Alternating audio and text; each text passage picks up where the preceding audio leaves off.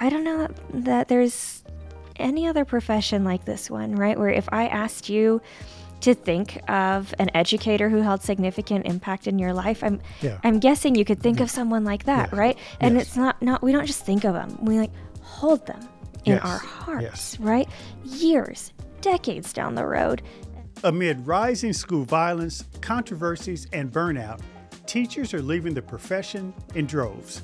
In fact, according to the U.S. Bureau of Labor Statistics, nearly half of public education employees leaving the profession are not retiring or being laid off. They are resigning. This trend is worsening the already significant teacher shortage across the country. What can teachers do to keep themselves and their students engaged? How can we attract new educators to the profession? And how can teachers combat burnout and maintain their passion for teaching? This is what I want to know. And today I'm joined by National Teacher of the Year, Rebecka Peterson, to find out.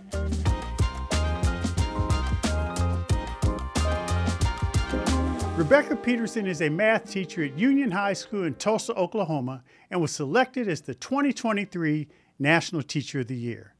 Rebecka is passionate about using storytelling to inspire her creativity in the classroom. She joins us today to share how she maintains her passion for teaching and how we can encourage other educators to join the profession. Rebecka, welcome to the show. Rebecka Peterson, it's a pleasure to have you on. Welcome to What I Want to Know. Thank you so much for having me, Kevin. So I'm just so enthralled with your career, your approach to teaching. I want to go through some of the things that have been, have been guideposts for you. But um, I always have to ask great teachers did you always want to be a teacher? Yeah, yeah. That's a wonderful question. I think for the most part, yes. I am an immigrant to this country. I'm the daughter of um, of, of medical missionaries as well. So by the time I was 16, I'd lived in four different countries. And, you know, moving from continent to continent, I often struggled to know where home was. You know, when, when you're asked, like, where are you from? And you don't quite know how to answer such seemingly simple question, it leaves you feeling um, a little bit untethered. But I come back and I just think about um, the really powerful teachers I had growing up and how so many of them were so intentional about making sure there was a seat at the table for me and seeing how they were able to build um, such confidence and to um, to help me become like proud of my heritage and proud of my identity. It made me want to do the same, and so now. I get to teach at an incredibly diverse and culturally rich district. We have 62 languages represented um, at Union Public Schools in Tulsa, Oklahoma. And so I say, you know, what was kind of untethering as a as a child now really tethers me to my students, many of whom are also immigrants or first generation Americans. How did you end up in Tulsa? Yeah, well, that is where where me and my parents immigrated to. Um, my father had just finished medical school and he is um, he's iranian my mom is swedish but my dad is sort of a double immigrant he immigrated from iran to sweden and then finished medical school um, they had me and then the three of us moved to tulsa for him to do his residency You know what's fascinating? Whenever uh, I meet or talk with someone who's actually lived in other countries, their perspective is a little bit different. I think Yeah. that, you know, particularly this age of rabid tribalism, for lack of any other expression, so to speak, uh, it, it, it helps one's perspective to get a view of the world absolutely firsthand. And, and it sounds like that informed some of your experiences as well. Very much so. It um, it made me just so grateful to to get to live in America. Um, I became a citizen of the United States when I was 20 years old, and you know I still remember that day so so vividly. Um, and getting you know to to hold that little American flag, um, and just how how proud I was to become a citizen of this this country. But then also getting to travel to other places and seeing you know um, other other cultures and listening to other languages and seeing you know that yeah in a lot of ways we're different but in so many ways we're so similar you know and i Yeah. think that that's the beauty of education is that we get to celebrate our differences and also celebrate how our, our connected humanity Yeah, there's no doubt about it. But let's talk about your teaching experience. Um, you're a math teacher, and um, you know, the, the for many students, their experience in the math classrooms has not been positive. You've heard this, I'm sure, you know, ad nauseum. Um, but you make math fun, and and how did you develop that approach to to take on a subject where far too many students are conditioned to believe they can't do math even before they start the classroom, and yet you bring out excitement in the classroom while teaching math. Yeah, I, I mean, I certainly try to. Um, you know, I think that that is, our, our culture is really interesting when it comes to mathematics because um, it's really uh, it's really normal to be like I'm a math person or I'm not a math person. um, it's not normal to be like I don't I don't I can't read you know and, and so at, there's this really interesting sort of um, juxtaposition for me that that our culture is sort of o- okay in a way with um, with like innumeracy you know or a lack of math affinity um, and Why I, is that? I yeah, it's a great question. I I um I'm not really sure. I think part of it is how we teach mathematics in this country. I think um there mathematics to me is so creative and it is so broad and we tend to just kind of teach very very small pieces of really the broader picture of of math um, so i think that's part of it is is how math is taught in this country is um, really black and white. Um, and to me, what I hope, I, I have both a bachelor's and a master's in math. So um, what I love about math is that it, it transports me, right? Like, um, transports me kind of like when we read a book, right? It transports Yeah. us to another world. Math to me transports me in into my own self and there's this really like rhythmic meditative quality to math um, and moving so often math was sort of my one of my um, my constants, right? Wow. And, it's something that was really healing for me, and so that's what I really want my students to experience is sort of this again this rhythmic meditative aspect of math that sort of allows us to just kind of go deep, go deep inside ourselves. Um, and then also the really collaborative and problem solving aspect of mathematics. But we can talk all, all about that. And then the thing is, though, is that we, I think we can't capture our kids' minds until we capture their hearts. And so to me, it all comes back down to that is knowing my students first and foremost as human beings and learning their stories um, before I le- learn about them as students. Um, so I, um, one of the things I do is I invite all of my students to come share their story um, during non-instructional time, like before school, after school, during lunch, and just learn about them as human beings because.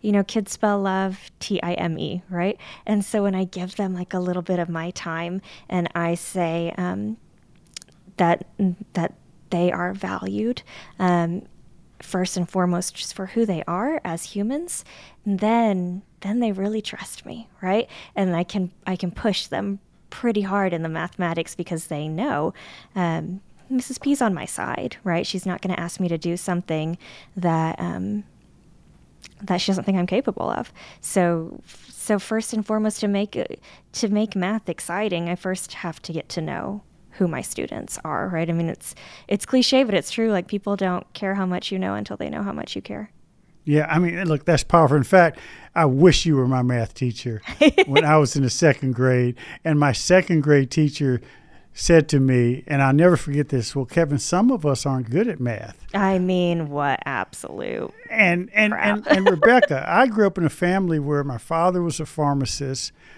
my sister was a bio, biochemist, um, well, another sister accountant. My my younger brother went to science fair. I was the outlier who was not a and and I really do think, and my sister agrees with me, that it dates back to that second grade teacher. A hundred percent. Who, who, who, told How, me I wasn't yeah. good in math. How we speak to our kids becomes their inner voice, right? Like it matters, and and you know that's what I I tr- try to um, teach our parents as well. Like how we talk about our own math identity um, really matters. So like, maybe maybe let's not say I'm not a math person because then sometimes our kids think that as well. And everybody's a math person. Like yeah. if you can do some math and you can breathe, like you are a math person. Yeah, well, I, maybe I'll just audit one of your classes. I just yeah, come on over to Tulsa. I need to audit a class. You know, I, I, will say also that part of the challenge you talk about the problems, but we're we're going to get into the opportunities in a minute because you're all about that, just mm-hmm. the positive energy, which is terrific. But part of the part of the challenge also is that similar to my second grade experience, there that many kids, the majority of kids in this country, are introduced to math by teachers who are non-math teachers. Mm-hmm. And that yes. is a big issue. It is a big issue. Mm-hmm. Um, in my state, the most recent data I've seen was from 2018. We produced 25 25 secondary math education majors in the whole state. 25? Um, 25. And I mean, my district wow. alone could almost hire all 25 in a year, right? And there's 544 districts in my state. Um, so this is a, a, really deep and important question. Yeah. Um, how do we, how do we get more, um, how do we get more math teachers, right? And not just math teachers, but math teachers that love math, that are excited about math, yeah. that approach mathematics with joy and passion, because that stuff's contagious, you know? Yeah, it is. It really is. And, you know, I was going to ask you how you, you uh, get your students engaged, but you immediately answered that by, again, referencing how you get to know them and they get yeah. to share their story and their experience. And one of the things you do, you know, talk to me about one good thing. Yeah. I just think that is such a beautiful concept. It's simple, but it's straightforward and it's positive and it's an, it's an engagement tool in and of itself. Yeah. So, um, my first three years of teaching were at the college level as a graduate teaching assistant and then as um, an instructor at a community college. And then, um, then I decided to make the switch from college teaching to high school teaching. And um, this was in 2012. And naive Rebecka thought, like, how hard could it be, right? Like, I mean, I, I know how to teach college students. Like that's just, they're almost the same age. Um, turns out it was really hard. And I truly, Kevin, I had one foot out the door. I really didn't think, mm. um, I really didn't think I, I had it in me.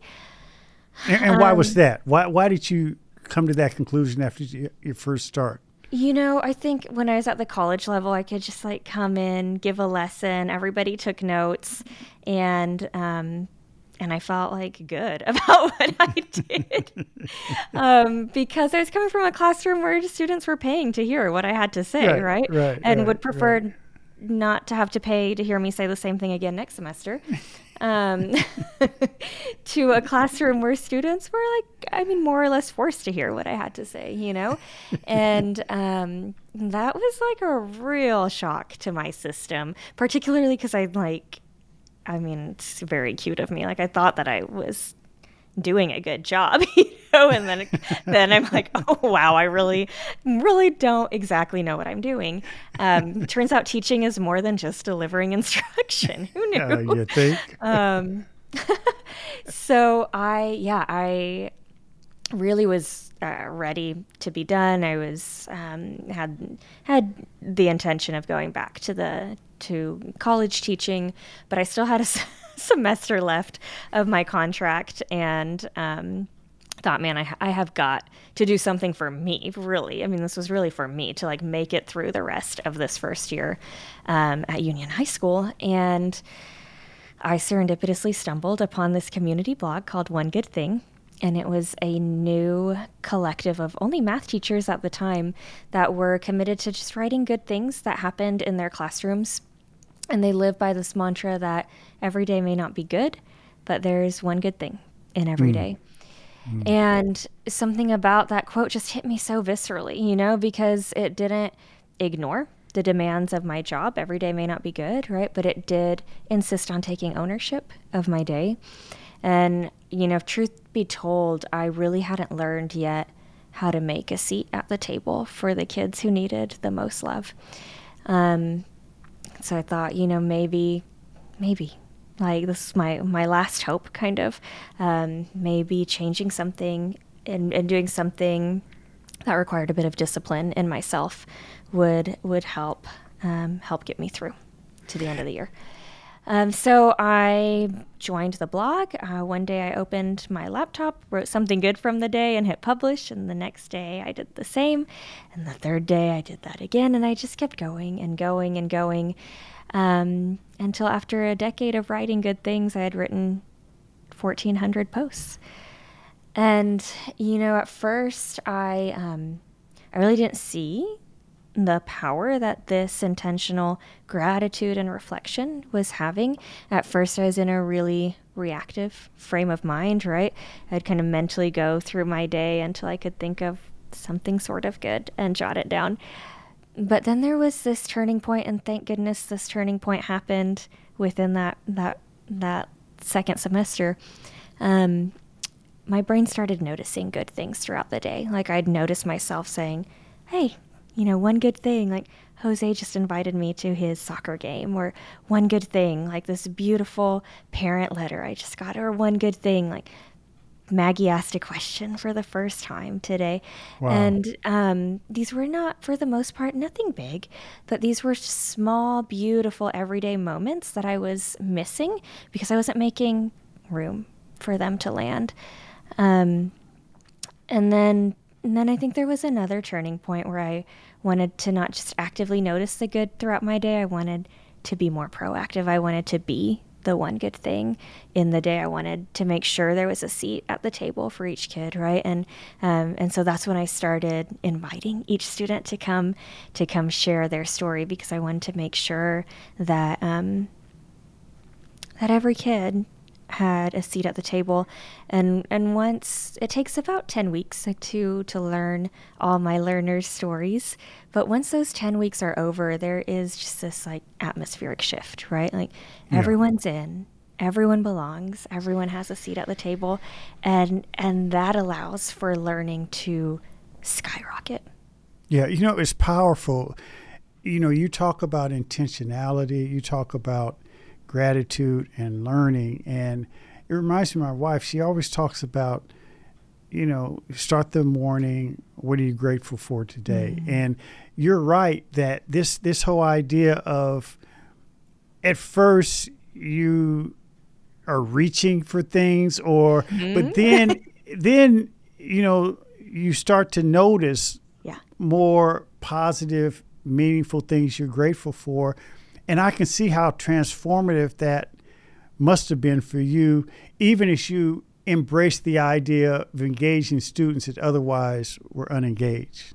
Yeah, exactly. And and you know the brain science really backs all this yeah, up. Absolutely. What, what, I was doing was initiating my my reticular activating system, right? Our brain's yeah, filtering yeah, system. Yeah. So when I noticed the good, the part of my brain that filters the good expanded and uh, that allowed me to see even more good. And I say, like, it's true, I did not know. I did not know how hard this job was going to be, but I also, I did not know how good it was going to be. Well, look, think about it, Rebecka. Because you're in that last semester and you're about to give it up, mm-hmm. you embrace one good thing. Mm-hmm. You're now the 2023 National Teacher of the Year. It's wild. Talk to me about what not just validation that sort of title, if you will, has given you, but also the inspiration associated with that that that title. Yeah, it's you know it. it um, I still sort of have to pinch myself, and it. Um, I try to explain, you know, that I I didn't win a competition. Like I was just selected for a job, and a year from now it will be somebody else's turn to do this job. But um, you know, teaching is not a competition, right? It's a collaboration, and so um, I part of me kind of um, feels really uncomfortable with this title, to be honest. I think um, because like no teacher goes into this for for like the titles, right? Um, the other part of me understands that we are what we celebrate, and when we elevate a teacher's voice, we elevate the entire profession, and so it is. Um, it's very. It's a very humbling experience. It is um, incredibly inspiring to um, to get to represent what I feel is such a a powerful profession, right? That affords so much purpose and creativity and autonomy. And particularly as I get to know um, the rest of my 2023 cohort, the state teachers of the year. Um, well, first of all, every time I kind of scratch my head and I think, like, why me? Because there's, you know, 54 other just amazing state and territory teachers of the year. Um, but then the other part thinks like I, I have to live up to them. Um, and and I want to represent the best of them and the best of us and so i carry like i i think you know as i as i've been really intentional about learning my student stories what i've learned is like when we learn each other's stories we we carry a piece of each other with us you know and so That's i right. carry I carry my colleagues with me. I carry my own teachers with me. I carry the other 2023 state and territory teachers of the year with me. And I hope, um, I just keep coming back to the analogy of a mirror, right? I hope that there's a part of me or my story or my classroom that um, really resonates with um, with other teachers. But ultimately, like what science has taught us is that a mirror reflects light right? And that's what I hope I can do is just reflect the light that is happening all across our country through students and teachers.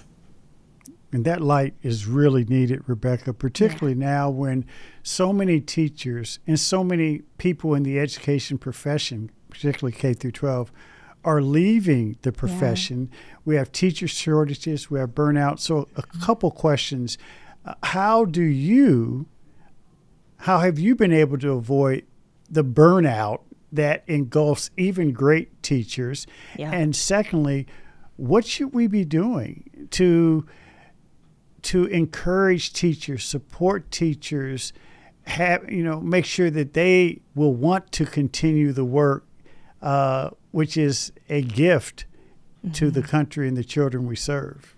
Yeah, yeah, that's the million dollar question. I think. Um, I certainly um, being intentional about gratitude and reflection has has definitely saved my career, but also the the teachers um, that I surround myself with, like the teachers in my um, in my math department, for example, that really um, buoy me, and we support each other. You know, um, if if we do this work alone, it's not sustainable. I mean, there, mm. there's a design flaw. If we try to do this work alone, it it just cannot be done.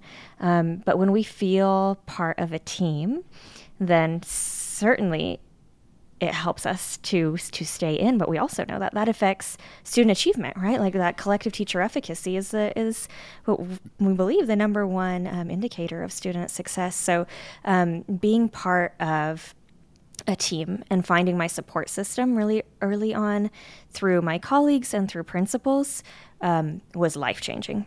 Hmm. Um, but how do we now support teachers and encourage teachers to go into it? I think, um, you know, definitely like teachers are being poached by higher paying industries. Um, as a high school teacher, I see that with my own students. I mean, they can they can Google salaries, right? And they say like, this isn't sustainable for me to to take on four years of debt and then make you know 30, 39,000 is what we start out in Oklahoma. Um, so certainly funding, um, funding education fully is. I mean, we can't not have a conversation about that. But I think there's yeah. more to it than money. Um, I think like we've got to restore the respect and the appreciation in this profession. I also think um, we really have to think about the future teachers. And I think that I'm a part of the reason I'm a teacher is because someone tapped me on the shoulder, right? And said, like, I think you'd be really great at this. And I wonder, like, how many of us are we tapping shoulders and saying, I think you'd be really great at this? Because part of like the title as as teachers of the year is like um, ambassador for teaching, right? Mm-hmm. And it's certainly it, it's a beautiful term, but it's like one person can't carry can't be the only ambassador for an entire profession for the whole state, right? We all are ambassadors for teaching. And so you know, I care very much about who my colleagues are in five to 10 years. I care very much about who um, my son's future teachers are. And so we also as teachers i think need to take a lot of ownership in in this narrative of um, are we encouraging the next generation to consider this? And are we approaching our work in a way where the next generation would want to consider this right? Like are we approaching our work with joy and passion? Um, do we see the beauty in our own work? Because i truly believe like i don't know that there's any other profession like this one, right? Where if I asked you to think of an educator who held significant impact in your life, I'm yeah. I'm guessing you could think yeah. of mm-hmm. someone like that, yes. right? And yes. it's not not we don't just think of them. We like hold them in yes. our hearts, right? Years, decades down the road. And what other profession is there like this, you know? And and do we sit with like the own power of our profession enough um, and do we think about the beauty of our work? Because if we sit with it for a bit, I think it's going to make a difference, right? Yeah. Um, because how we as educators talk about teaching, it really, really matters. Yeah, it does matter. And I tell you, listening to you now, I, I can I can fully understand why you were selected as teacher of the year. Um, your your passion for teaching and your the humanity that you exude and that you want to find in others, it's a big part of why I'm sure your students appreciate you and and like all great teachers, um, we we appreciate them. So Rebecka, one last question. This is what I really want to know. When you, when when we think about passion and teacher burnout, there are a lot of teachers out here who are going to listen to this show frankly. And uh, they reach out to me from time to time. And you travel around and you speak and you're an ambassador, but there, there are teachers out here who are, are going to hear this who you may not meet. And if you could give them any advice for how they could maintain their passion, any suggestions, and and I think your description of the gratitude and intentionality and and and one good thing is really important. But for many teachers out there who are struggling, uh, they will listen to someone like you. How do they begin that process of sort of rekindling, you know, yeah. that passion? Because some they feel various pressures wherever they are, and so talk talk to those teachers. Yeah. Well, first of all, like I hear you and I was there, like I almost left, you know? And so whatever you're feeling is totally valid. Um, and I would encourage you to not shy away from what you're feeling. Don't suppress it because if we don't take the time to notice what we're feeling in ourselves, how can we notice it in our students, you know? Mm. Um, so take the time to like dig into what you're feeling and why you're feeling those ways. Take the time to reflect. Um, take the time to see like is there a part of my day that i i really do not enjoy? And is there a way to change that part of your day? Because that is something that is really pretty unique about this profession is that we get, for, to, for the most part, to create our own systems, right? And create how our classroom is run. So, for example, cell phones drive me bananas, you know? And so I create a system in my classroom where I don't have my cell phones out and my students don't have cell phones out. Um, for some of my colleagues, like students asking to go to the bathroom, drives them up the wall, and so they create systems that um, that they don't have to fight that battle, right? But you got to really kind of think about and take the time to reflect. And I know that sounds like doing one more thing right now, but I fully believe if we take the time to reflect now and create um, systems and classrooms that work for us, we'll gain that time back and more mm. in the long run. And the other thing is a little bit of a math lesson here, you know, exponential growth. If we think about like increasing by just 1% every day, right? Um, if you can picture sort of that graph yeah, we can sort of see it going up, right? It's exponential. The thing is, though, is if we zoom in at, at the beginning and zoom in, the graph is very horizontal in the beginning. in other words, it feels like we're not moving at all, right? Um, and I think that a lot of times, uh, you know, as as an immigrant, I'm like I'm willing to play the long game, and sometimes I wonder. I think that's maybe not quite as much a part of the American culture is like keep going, keep going. Like we feel that sort of horizontalness, if you will, mm-hmm. and we just we drop out, right? We stop. But if we would keep going, if we increase by just 1% every day and keep going and going and going, we'll get to experience that uptick, that exponential growth. Um, but it's it's easy to like start something. It's also easy to stop that that something, right? And so my encouragement is make space for the good things to land. It does not have to be writing something. It can be snapping a picture every day or taking a video or sending yourself a text note or a vid or a um, voice note. But find a way to document the good that's happening in your classroom because if we don't take the time to see it, we, we won't see it right? Yeah. We we won't notice it.